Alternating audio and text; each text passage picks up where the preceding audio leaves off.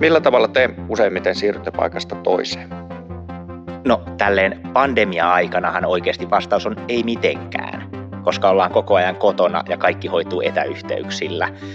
Mutta se mitä siirtyy, niin pyörä on mulla yleinen. Mä kuljen tosi paljon tännekin, tulin pyörällä paikalle. Sitten mä aika paljon työn puolesta on Tikkurilassa, niin sinne taas niin, että mä ajan pyörällä Pasilaan ja sitten siitä junalla. Tämä on se toinen yleinen. Mulla tavallisin on aika pitkä matkaketju kotoa Espoosta työpaikalle Käpylään. Siinä pitää varata reilu tunti aikaa siihen. Että se saa miettimään, onko tarpeen mennä. Just näin korona ja muuta ajatellen.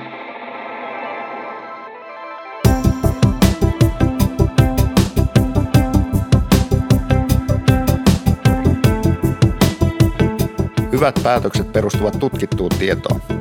Hyvä kysymys on podcast, joka auttaa tekemään parempia päätöksiä.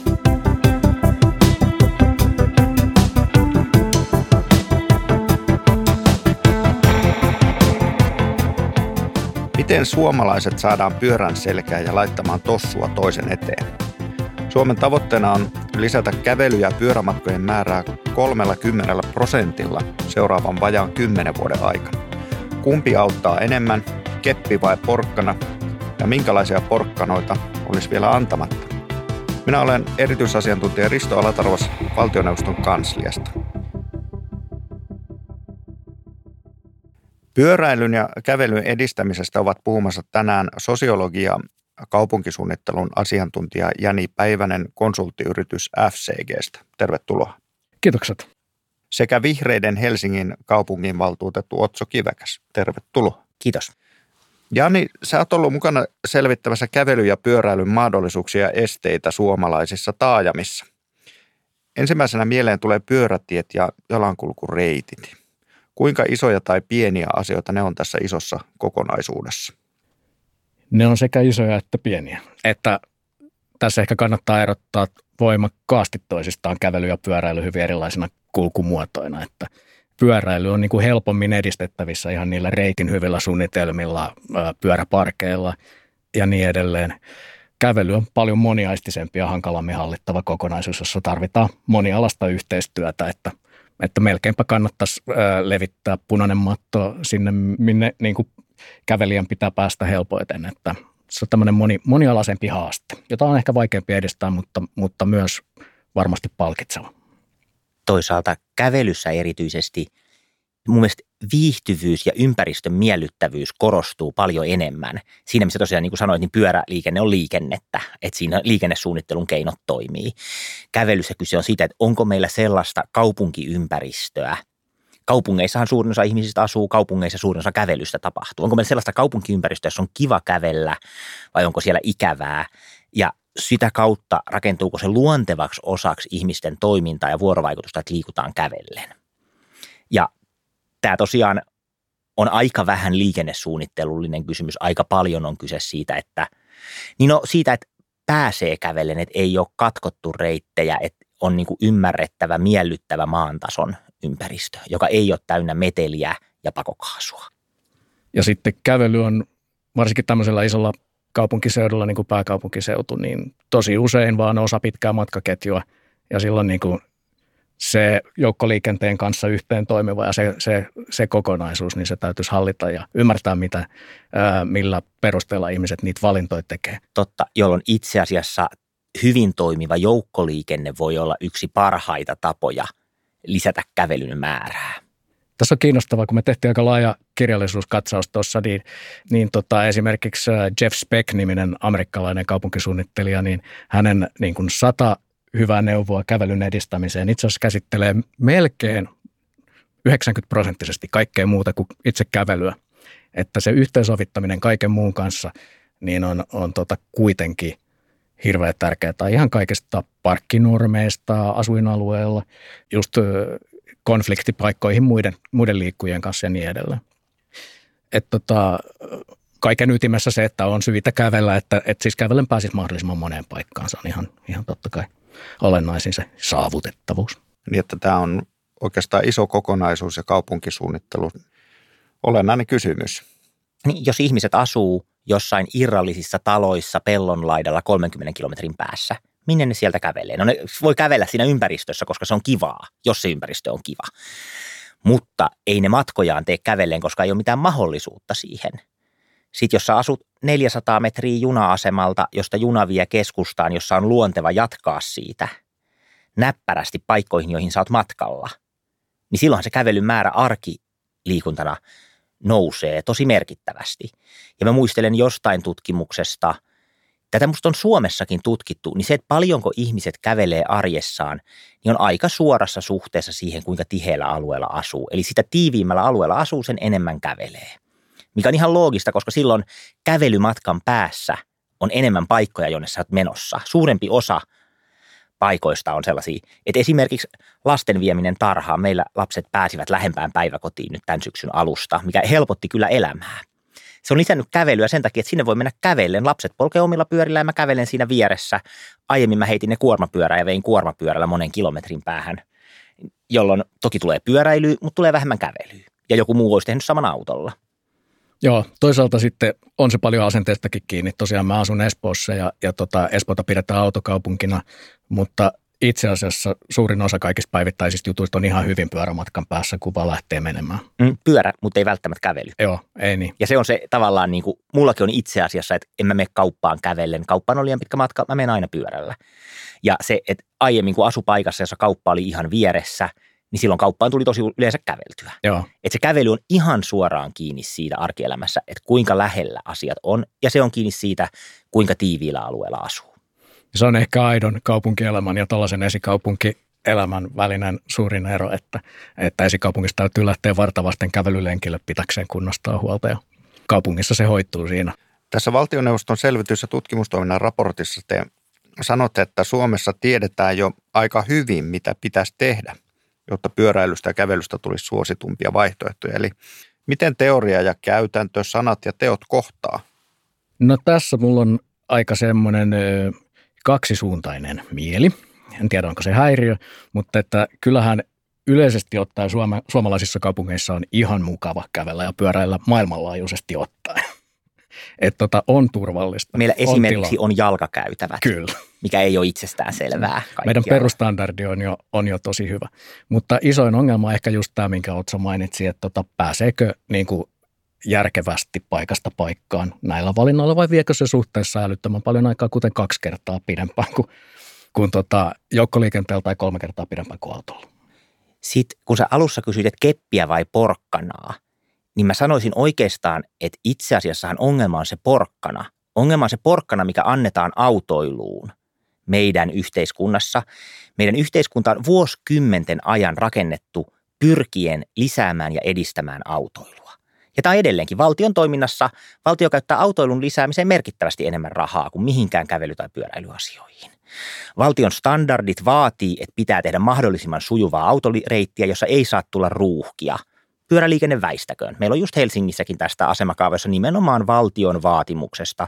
Heikennetään pyöräilyyhteyksiä Koivusaaressa, joka on keskeinen Espoon suunnan pyöräyhteys. Heikennetään, jotta saadaan sinne moottoritien liittymä sen muotoiseksi, kun valtion moottoritiestandardit vaativat. Vaihtoehtona olisi tehdä toisen mallinen liittymä ja saada suora pyörätie, mutta se ei käy. Toden, ehkä pitäisi jopa laskea nopeuksia autolla 10 kilometriä tunnissa mahdollisesti tai sitten vaan tinkiä saavutetuista eduista. Ja tämä on musta se ongelma. Edelleenkin meillä on parkkinormit kaikissa kaupungeissa. Helsingissä on pari kokeilua, jossa ei ole. Kaikkialla se, missä vaaditaan, että jotta sä saat rakentaa asuntoja, sun täytyy rakentaa autoille tilaa, jonka sitten maksaa muut asukkaat tai kaupunkimaan arvossa. Tai, mutta joka tapauksessa se autoilija saa siis alennuksella parkkitilaa, koska laki vaatii tämän. No, laki vaatii, että tehdään, kaupungit vaatii sen määrän että meidän julkinen sektori hirvittävillä rahasummilla ja aiheuttaen haittoja muille pyrkii koko ajan lisäämään autoilua. Ja tämä porkkana on se suurin ongelma pyöräilyn ja kävelyn määrän kasvattamisessa. Ja toi on kiinnostava toi, toi parkkinormi nimenomaan niin, että jos se olisi markkinaehtoinen, eli päästäisiin niinku rahastamaan sillä hyödykkeellä, joka se pysäköinti on, niin itse asiassa tämä voisi tämä systeemi olla paljon tehokkaampi. No miten pystyykö tässä maassa hoitaa kaikki asiansa kävellen ja pyöräillen. Me ollaan haastateltu nyt sitten ihmisiä tuolla ja suunnittelijoita, asiantuntijoita tuolla keskisuurissa kaupungeissa. Niin kyllähän niissä on mahdollisuudet oikeastaan vielä paremmat, koska mat, niin kun välimatkat on lyhyempiä. Että musta tilanne on niin kuin aika hyvä kaupungeissa. Ja sitten oma kysymyksensä on tietysti toi tota, niin kuin maatieverkko, että kyllähän siellä on todella paljon tuhansia kilometrejä, niin kuin missä on mahdoton käytännössä turvallisesti kävellä tai pyöräillä. En itse lähtisi enkä lähettäisi lapsiani sinne. Et se on niin kuin varmasti myös sellainen, mihin, mitä täytyy lähteä taklaamaan myös niin kuin valtakunnan tasoisesti turvalliset olosuhteet pyöräillä myös pitkiä matkoja.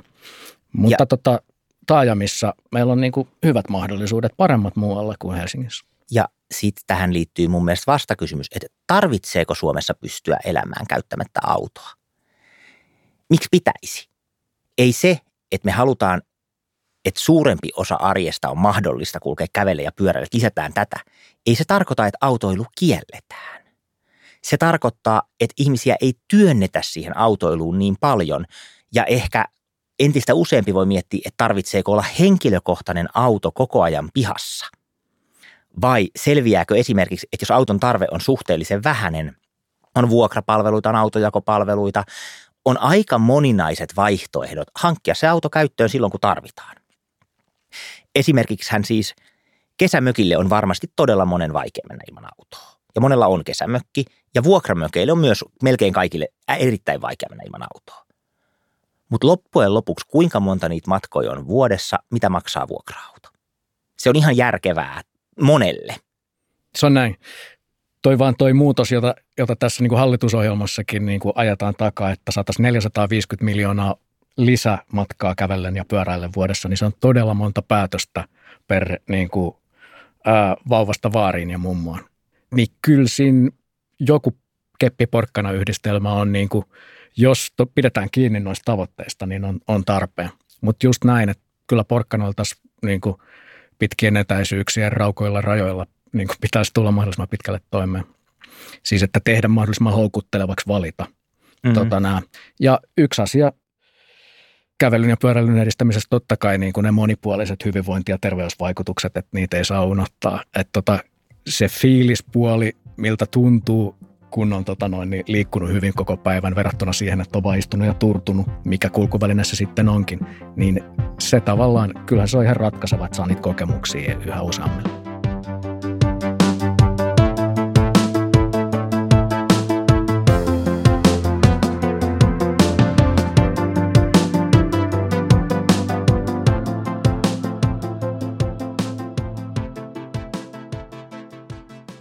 Jossain päin Suomea ollaan jo hyvällä mallilla.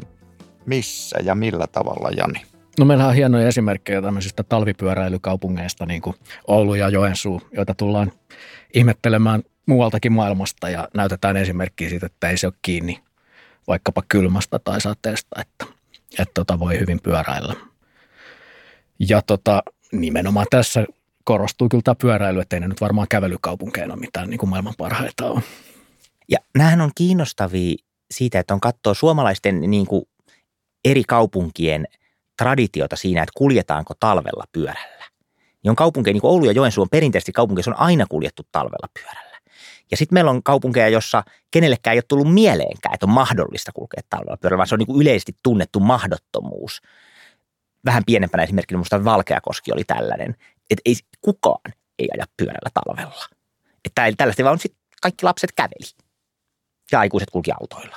Niin on, tämmöisiä kulttuurijuttuja ja mielenkiintoista pienessäkin mittakaavassa me haastateltiin tuossa työpaikkojen edustajia ja, ja tota, samallakin isolla työpaikalla esimerkiksi voi olla semmoinen perinne, että jossain yksikössä kaikki tulee pyörällä töihin ja toisessa taas ei ketkään. Niin ne on aika henkimaailman juttujakin, mitkä tässä, tässä vaikuttaa. Työpaikoilla on osittain valikoituminen varmasti myös, että niihin yksikköihin, missä muutkin tulee pyörällä, hakeutuu niitä, jotka tulee pyörällä ja sitten päinvastoin. Osittain se on sitä. Ja sitten osittain siis tässäkin taas tullaan näihin porkkanoihin. Meillä lainsäädännöllisesti parkkipaikka työpaikalla on työsuhdeetu, jonka voi antaa verottomana. Että se on niin kuin mm. harvinainen, se on kaikkein voimakkaimmin tuettu työsuhdeetu. Joo, se on juuri, maassa on. Joo, se on juuri tämmöinen porkkana, mihin me tuossa otetaan kantaa tuossa raportissa, niin. että, että tota, sitä voisi kyllä kyseenalaistaa. Ja, sen siis, ja ne voi olla tosi arvokkaita. Että se voi olla satoja euroja kuussa se arvo, mitä yritys kuitenkin maksaa siitä parkkipaikasta. Mutta tässäkin se, että tavallaan kepilläkin rajansa, että ei me suositella tätä semmoisiin paikkoihin, missä minne ei ole niin kuin realistista tulla joukkoliikenteellä. Jos vaihtoehtona on bussilla kaksi vaihtoa ja vartti odottelua välissä, pyörä houkuttelee. Jos taas julkisella pääsen nopeammin ja helpommin ja ehkä turvallisemminkin, niin mä en valitse sitä. Eli miten pyöräilystä ja kävelystä saataisiin toimiva joukkoliikenteen veroinen vaihtoehto?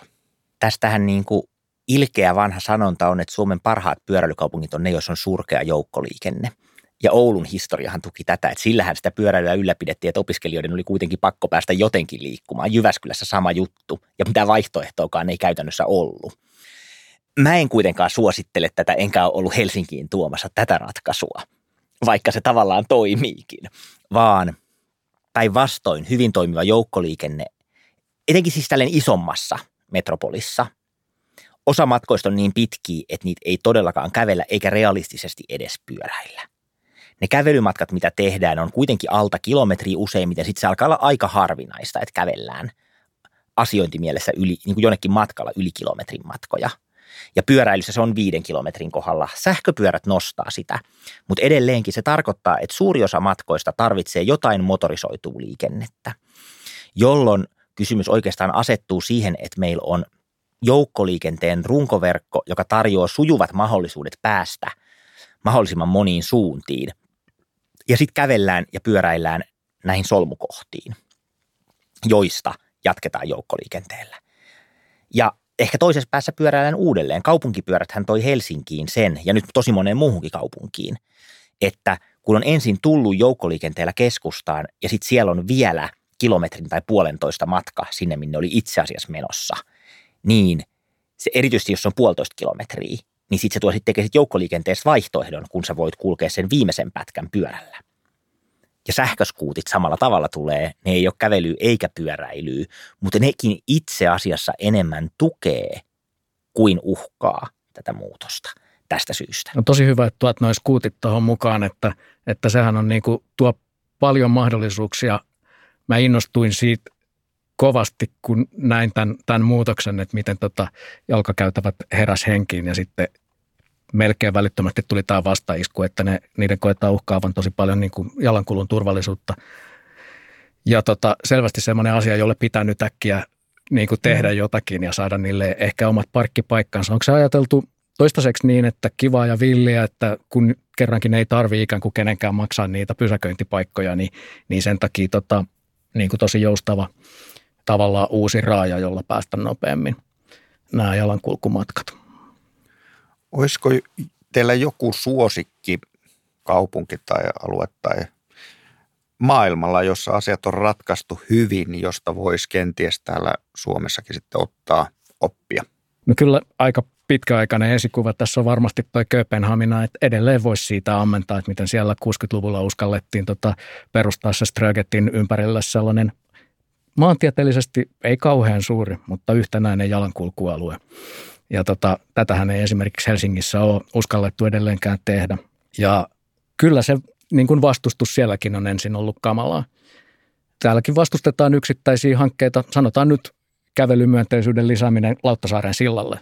Se piti aiheuttaa sen, että kun yksi kaista lähtee pois, niin tuota, Lauttasaari tukehtuu saasteisiin, mutta mitä nyt näkyy, niin pyöräilijöitä ja kävelijöitä on tosi paljon ja ei ole tätä ja se, että sillalla kalastetaan edelleen, joka on se niin kuin tilaa vievä yksi osa siinä, jota sitten paheksuttiin, että miksi tälle pitäisi olla tilaa. Mutta se on myös tärkeä osa kaupunkikulttuuria ja se on myös yksi paikka asia, mitä ihmiset menee sitten kävellen tekemään. Ja musta se on tosi hienoa, että meillä on siltoja, jotka on täynnä, siltoja täynnä kalastajia siinä reu, eteläreunalla on virveleiden kanssa tai onkien, niin se kuuluu myös kaupunkiin ja sille on, niin voidaan varata tilaa. Joo, Kööpenhaminasta lähdin miettimään sitä, että kyllähän turisti nimenomaan kokee hienoimmat asiansa kävellen yleisesti ottaen, että, että, tota, että sitä, sitä niin kuin muistan niin hyvin, mitä taksin ikkunasta näkyy. Ja just tämmöinen vaikkapa joku onkioiden kohtaaminen siellä, siellä tota, sillalla, niin, niin voi olla tämmöinen juttu, joka, joka on niin kuin Helsingin mielikuva siitä lähtien. Ja sitten jos katsoo lähempänä, niin Ruotsissa esimerkiksi Tukholma on tehnyt ei ole millään tapaa täydellinen kaupunki, mutta ne on tehneet monia ratkaisuja meitä just sen verran edellä, että voidaan katsoa, mitä ne on tehneet ja miten tämä on toiminut. monissa sellaisissa kysymyksissä, mitkä Kööpenhaminassa on tehty jo niin monta vuosikymmentä sitten, että se on enää perimätietoa, että miten tämä saatiin aikaiseksi. No nosta joku yksi esimerkki, hyvä esimerkki Tukholmasta.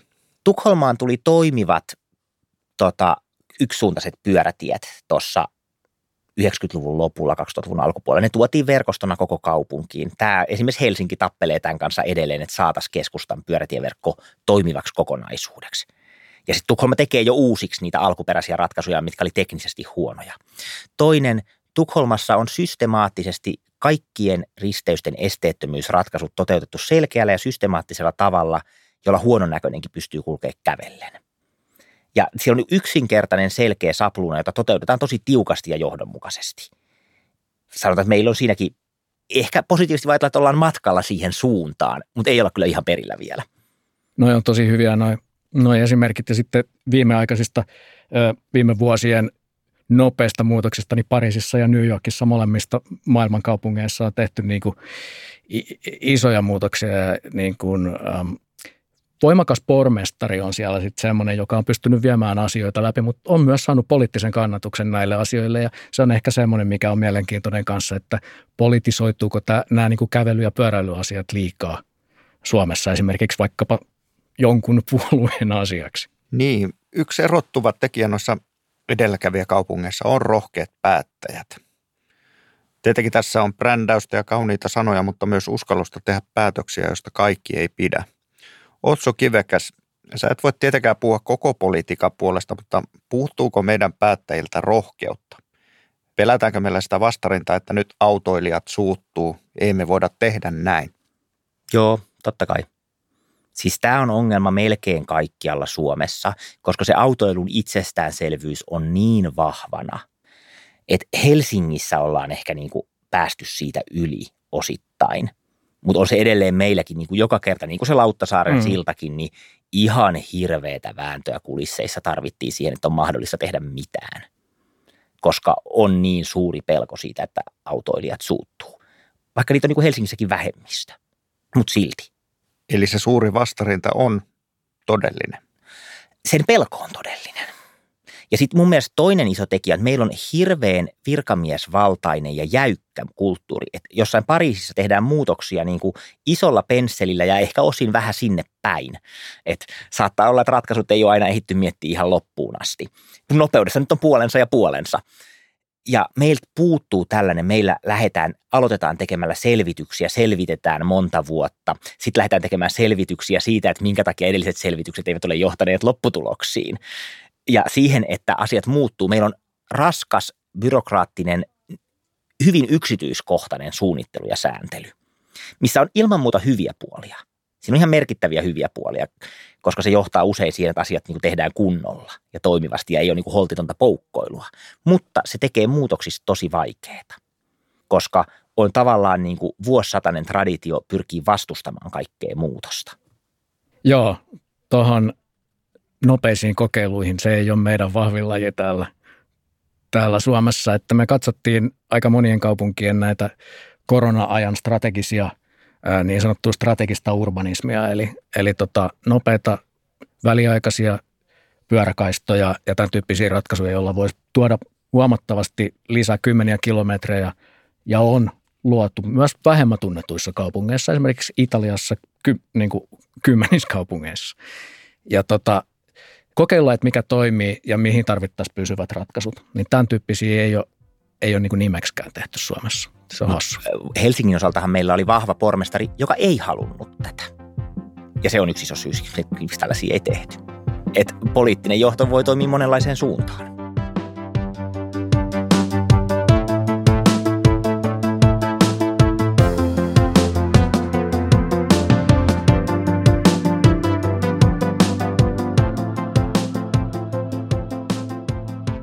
Nyt te saatte ryhtyä haastattelijoiksi. Molemmat saa esittää yhden kysymyksen toiselle.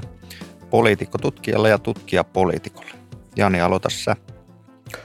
Tuota, mitä sä oot oppinut toistaiseksi vaikka siitä Koivusaaren keissistä, se myös mua kiinnostaa, että kun siinä näyttää, että kävelijän yli voidaan aina ajaa. Mikä olisi ollut sellainen asia, jonka toisin tekemällä siitä saataisiin varmemmin kiva kaupungin osa tältäkin osin. Et kun on, mä vielä sanon siitä, että jos ei se ole tuttu kaikille, niin Koivusaari on potentiaalisesti kaikkein käveltävin niin kuin alue, mitä voidaan kehittää tässä niin kuin Helsingin kupeessa. Se on pieni laajennettava saari Lauttasaaren länsipuolella Espoon rajalla, jossa on metroasema ja jonka halkaisee moottoritie. Et se on aika ristiriitainen.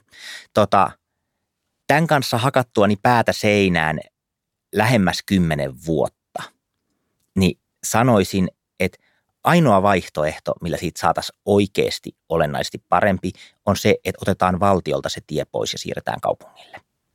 Valtion hallinto haluaa pitää välttämättä moottoritien ja pitää sen autoilun ensisijaisuuden Koivusaaressa.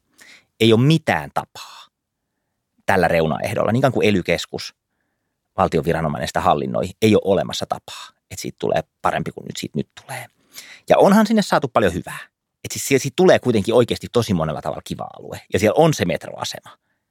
Mut, Eli kiteyttäen niin kuin kaupungin pitäisi pystyä hallitsemaan omaa aluetta. Riippu, siellä ei saisi olla valtiota kaupungin sisällä.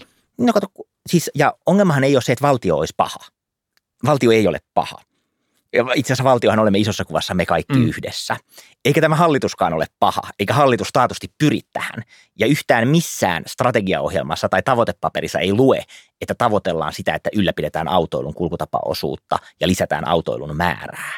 Mutta meillä on sellainen rakenne, jossa meillä on pilkottu pieniin sektoreihin asiat. Meillä on liikennesektori viranomainen, sitten on erikseen niin kuin rakennussuojelun sektoriviranomaiset, on ympäristönsuojelun sektoriviranomaiset, on sitten erikseen pyöräily- ja kävelyn edistämisen sektoriviranomaiset ovat taas erikseen.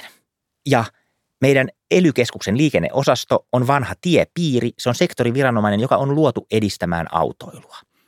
Ja tämä on meidän niin kuin jäykän viranomaisrakenteen yksi haaste – että siellä on niin kuin kulttuurisia, implisiittisiä tehtäviä, jotka ei ole itse asiassa minnekään kirjattuja, mutta joita toteutetaan tosi tiukasti. Otso, mitä sä haluaisit kysyä Janilta? No, mietin tämän, nyt kun sä tätä raporttia ollut kasaamassa ja tutkinut suomalaisen pyöräilyn ja kävelyn niin kuin edistämistä ja sen ongelmakohtia, niin syntyykö tässä joku kirkas, että mikä olisi niin kuin sellainen yksi isoin ongelma? Mikä on susta se isoin ongelma, mihin pitäisi pystyä tarttumaan? Tai, tai toinen vaihtoehtoinen, löytyykö jostain sellainen niin kuin toivon kipinä, että täällä että yllättäen, että tässähän onkin niin kuin poikkeuksellisen hyvin toimiva ratkaisu, joka saa aikaan maavyöryefektin? Hmm. Siinä oli montakin kysymystä samassa, mutta ää, ää, meillä on paljon mahdollisuuksia digitalisaation paremmassa hyödyntämisessä, että meistä kertyy koko aika todella paljon liikkumistietoa, että missä me mennään, missä pyöräillään, missä kävellään. Saataispa me se käyttöön tuonne niin suunnitteluun ja päätöksentekoon, niin me oltaisiin niin paljon viisaammalla pohjalla. Koska nyt tällä hetkellä se on niin kuin ihan hajallaan se tieto, se on kaikissa kaupungeissa eri, eri tavalla hoidossa. Tietoa saa hakea kissoja ja koirien kanssa. Ja kun sitten otetaan vielä tämä liikunta oikeasti mukaan tässä näin, niin meillä on niin kuin kaksikin todella isoa toimialaa, jotka hyötyisivät siitä kaikesta, että me saataisiin niin kuin tämä vipinä lisääntymään ja siitä aidosti osa sitä liikennejärjestelmää. Sä tuossa hienosti kuvat, kuvasit sitä, että miten se liikennejärjestelmä on rakentunut sen niin kuin autojärjestelmän ympärille ja se tilanne niin kuin on de facto ihan toisenlainen, mutta, mutta me ei niin kuin nähdä sitä. Nyt me seurataan järjestelmällisesti koko Suomessa autoliikennettä eikä muuta liikennettä. Kiitos kun tulitte keskustelemaan, Otso Kivekäs ja Jani Päivän. Kiitoksia. Kiitoksia.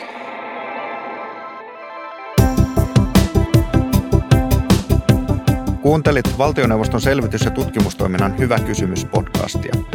Löydät muut jaksot osoitteesta tietokäyttöön.fi sekä podcast-palveluista ja Spotifysta.